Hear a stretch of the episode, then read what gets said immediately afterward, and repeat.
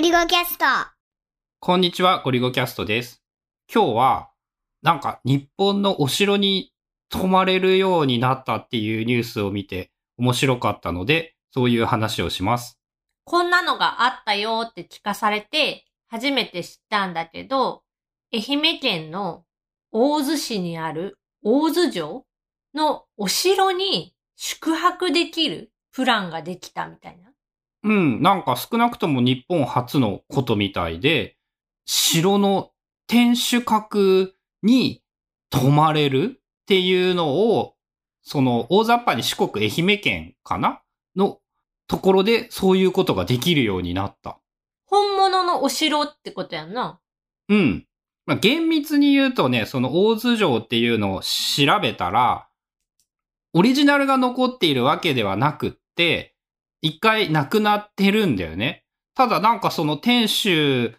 閣の復興っていうのも結構いろいろあったみたいで、うんとね、1900、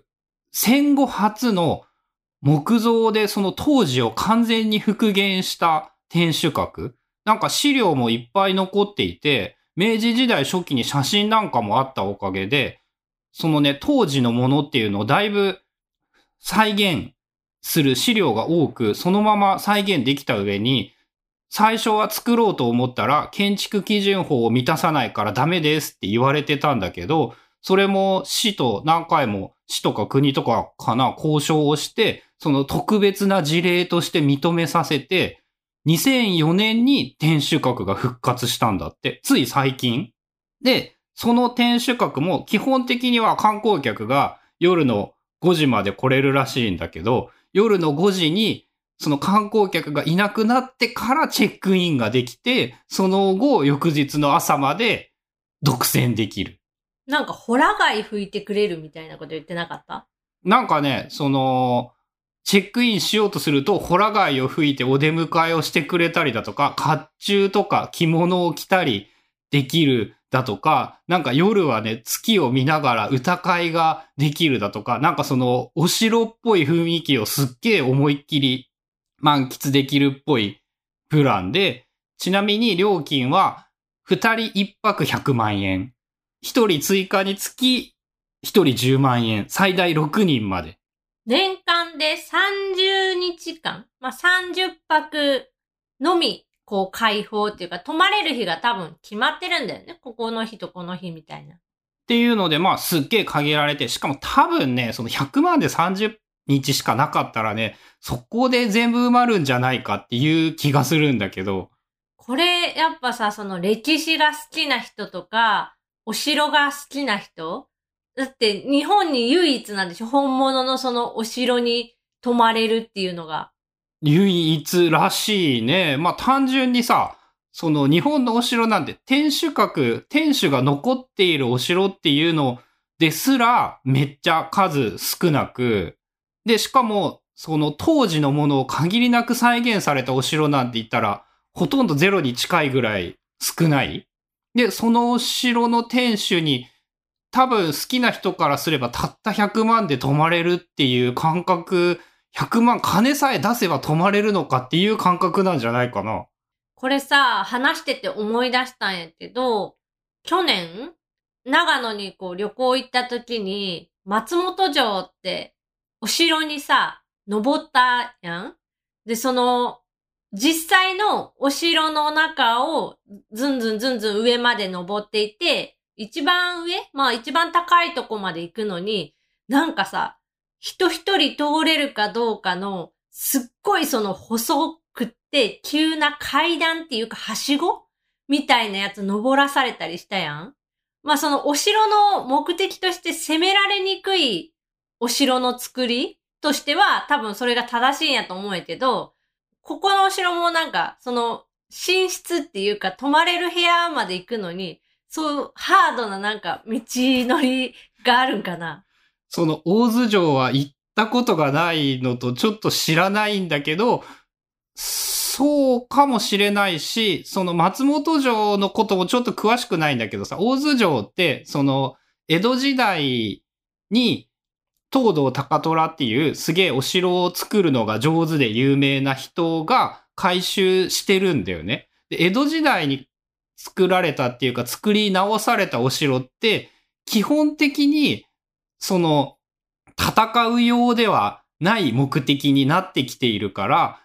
その山城から平城になって、その江戸時代の城になってどこまで変わったかとかめっちゃ詳しくはないけど、まあ登りにくいのはきっと登りにくいだろうけど、松本城とかとその違うかどうかちょっとよくわかんない。なんかこの写真だけを見ると、すっごいおしゃれな感じで、で、お風呂とかも、もちろんその天守閣、上の部屋にはそんな設備はないから、なんか記事を見るとさ、お城のこう目立たないところに豪華な浴室を作りましたみたいなこと書いてあって、で、写真見たら、なんかガラス張りでヒノキ風呂みたいなのが入ってる、まあまあ、おしゃれななんか現代っぽい感じのデザインそれ、。それいらんやろって思うんやけどね、そのお城に泊まりたい人からしたら。まあでも泊まるにおいてトイレとかお風呂とかは必要最低限いるやん。まあね、100万円で泊まって風呂がない、トイレがないはちょっと辛いからね。その浴室以外にもなんかラウンジもその目立たないところに置いてるみたいな、作ってあるみたいなことを書いてあるから、うん、書いてあった、書いてあった。もうこれなんか日本人じゃなくって、こう海外から、まあ今の時期ちょっとあれやけど、海外から来たその日本フェチっていうかさ、日本が好きでお城とかそういう文化が好きな人からしたら、もう泊まりたくって仕方ないやろね。まあ多分、その、まあさ、真面目にさ、一人だけ来てさ、観光として街が潤うのかって言ったら、全然そんなことはないとは思うんだけど、その PR としてもすごい面白いなと思うし、こう、そんなことをできてしまうっていうのをやってしまった政治力とかもすごいなと思うし、これね、復元天守だから、文化財指定受けてないから止めることができるらしいよ。あ、そうなんや。その昔のやつがそのまま残ってる無形資産っていうか。重要文化財になってしまうと、その宿泊業はできないっぽいから、だ当時を再現しているんだけど、復元しているからできたっていうところもなんかすごいなっていう。あじゃあその辺に立ってるお城でできるかって言ったらできないってなるんや。あつな、この地域な、愛知県城が多いからな、その辺に立ってるつってな、その犬山城とか岐阜城とか名古屋城があるけどな、しかも、まあ、全部天守あるんだけど、他の地域行くとね、その、お城っぽいお城があるお城ってほとんどないんだよ。そうか。もううちからやとさ、車とかで走ってたらなんか、なんか城があるでしょ、その辺に。なんかその辺にお城あるんだけど、俺もいろんなお城とかを見て、やっと分かったんだけど、その天守があるお城は本当に日本で少ない。お城の跡とか言ってさ、ただ土台が乗ってるだけとかさ、そういうのとかも普通にお城だから、結構貴重なのよ。確かにあの、京都でも、寺とか神社とかは多いけど、お城って言ったら、なんか多分伏見桃山とかまで行かないとないかもしれない。あそこって天守閣あったっけ？わかんない。その天守閣があるなしとかは全然わからん。俺二条城とごっちゃになってたけど、伏見城はなんか復興天守、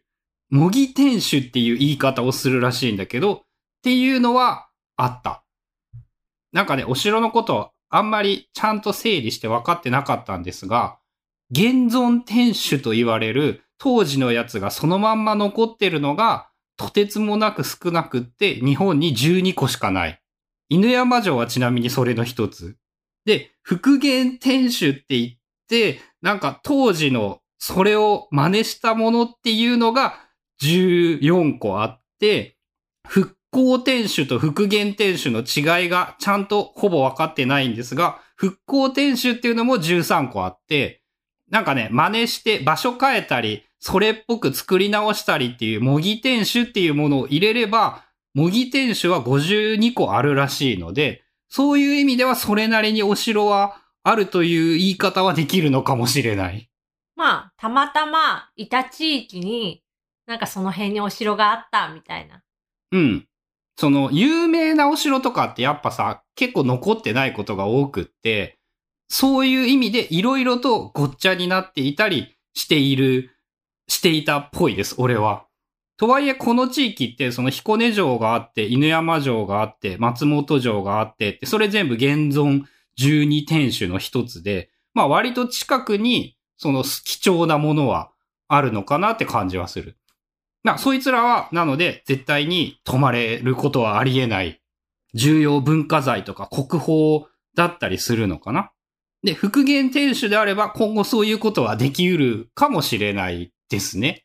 で今回紹介したのが、愛媛県にある大津城。お城もね、全然知らんかったけどね、白プロっていうね、カンコレが流行って次に作られたゲームをやったおかげで、名前だけならめっちゃいっぱいわかるようになった。その城の名前のついた女の子たちが戦うやつ。そうそう、タワーディフェンスなんだよね。で、今でも細々と結構続いていて、もう、もうね、あの、ほとんどの強いお城が手に入ってつまらなくなってやらんくなったんだけど、あの、めっちゃ喋るやつでしょ？あー、なんかめっちゃ喋るっていうイメージはね、春菜的には。なんたらだ、いけーみたいな、なんか、決まったセリフなんか、攻撃なんかそのの時必殺技っていうか特技、なんて名前だったかな？その、まあ、いわゆる特技が使えて必殺技を使うと守るときに一時的に強くなるみたいな。なああいうのもね、あの手のスマホゲーというか、基本無料ゲーはやっぱさ、ある程度行ってしまうとどうしてもつまらんくなって、ただの作業になってしまい、やめてしまうんですが。まあゲームでよく考えれば、地理とか歴史とかはめっちゃ学んだなってこともそういえば思い出しました。桃鉄で都道府県の名産とか全部覚えたしね。え、じゃあさ、その白プロに大津城も出てくるの？出てくる。白大津城はね、土を使う星5のお城だったかな。星は7か8まである。それがきっかけで知ったの？このホテルとして泊まれるみたいな。多分ね、そこはね、Google ニュースで歴史系とかお城系がなんかたまたま引っかかったのかな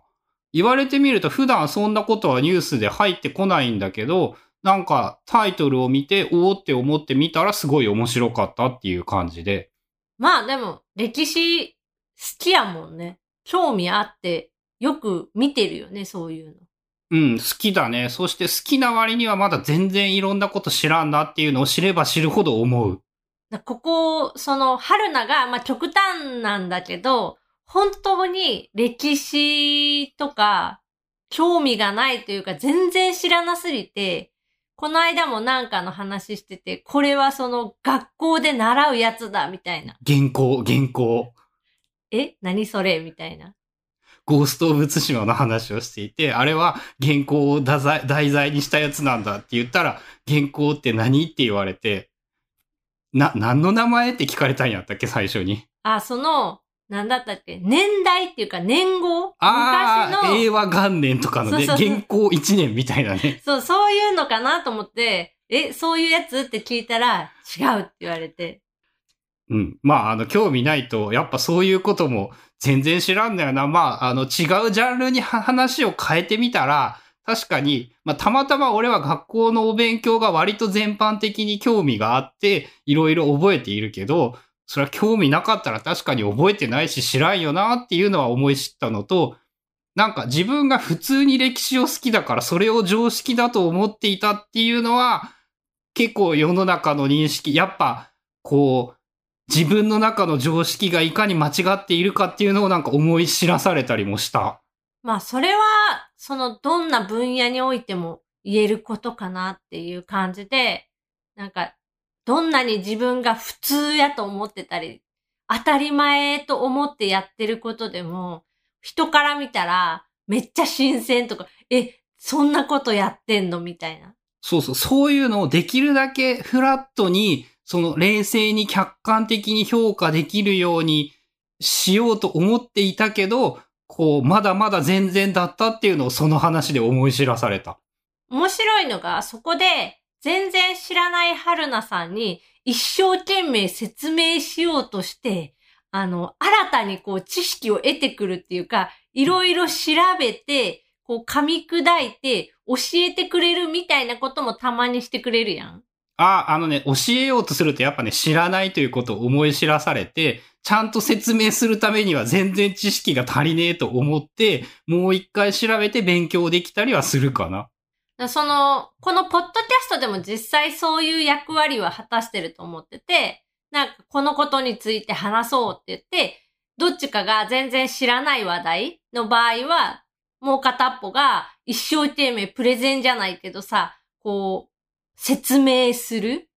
まあ、大津城とかもさ、俺実際名前以上のことを何も知らんかったからさ、まあちゃんと、あ、東堂高虎が関わっていたんだって言われて、そういえば東堂高虎ってお城作りの名手で後半しか知らないんだけど、前半どうだろうとかっていうのもついでに調べることができた。っ